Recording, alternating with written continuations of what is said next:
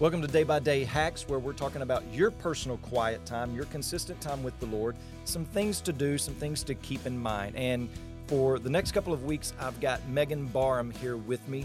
Megan, you are uh, you're the unicorn of the group uh, up until this point. so let me run through for our listeners uh, what we have had on Day by Day Hacks so far. We had Dan Clark several months ago, who uh, is an empty nester. It's just uh, himself and his wife in the home. And then we had Megan Neely, and she gave us some great tips and advice on outside resources. Uh, but it's just her and her husband at home. Mm-hmm. And then we had Landon Davis, uh, who's a single guy. And then we had mm-hmm. Miss Kathy McClarty, uh, who it's just her and her husband. So empty nesters. But you're the unicorn, and you're probably uh, the one that needs to speak the most to our audience in that mm-hmm. you have a husband as well, but you also got a kid at home. Right. And so you are the, uh, the, the, the typical busy mom where you've got job, you've got husband, you've got uh, a daughter, and I know a lot of times during that period, uh, moms can just simply say, "There's no possible way right. that I can schedule." Not just another time in the day, but a quiet time. Like there's no quiet time in my right, life. Right. There's no. There's, there's not no any, perfectly quiet time. Right. Right. So, so tell us what you hear, and maybe some of the things that you have said before in terms of excuses.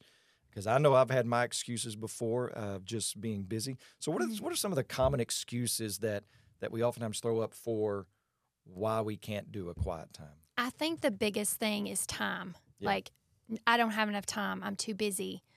You know, I have this going on, right. or I have this schedule with this kid, or, you know, we're in sports, we're in this and that.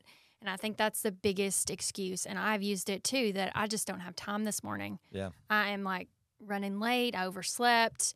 You know, I've got to do this or that. And yeah, time is the biggest thing. Right.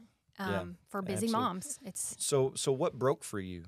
What what made you say, okay, this has to become important? Just making it a priority because I know how much I know how much it's important yeah.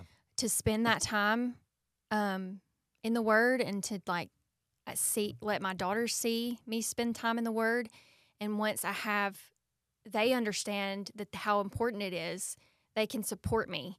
Oh yeah. Um, and have that that yeah. having that time. Yeah. So so that you know that that's a great word that that they will support you in that they see that mm-hmm. it's valuable for you. I'm sure that doesn't come immediately. I'm sure whenever you establish a new routine with the quiet time that it interrupts their schedule like it's, right. it's it's unexpected from their end and and so they're not used to coming in and seeing mom at the table or on the couch doing this and they've got their usual demands that they're making right. uh, but for so you got to remain consistent. Like right. you just got to, just like with with anything, you just got to push through right. and and do that. So I think that's great that eventually over time, that your kids will will see that that's important and they will right. support you in that.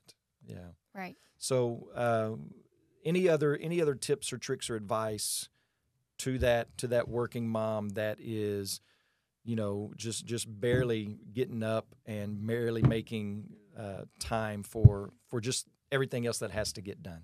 Right. Um, one thing that's helped me is, you know, of course, prayer and asking God to help me with the time, mm. like asking Him to provide me the time. Yeah.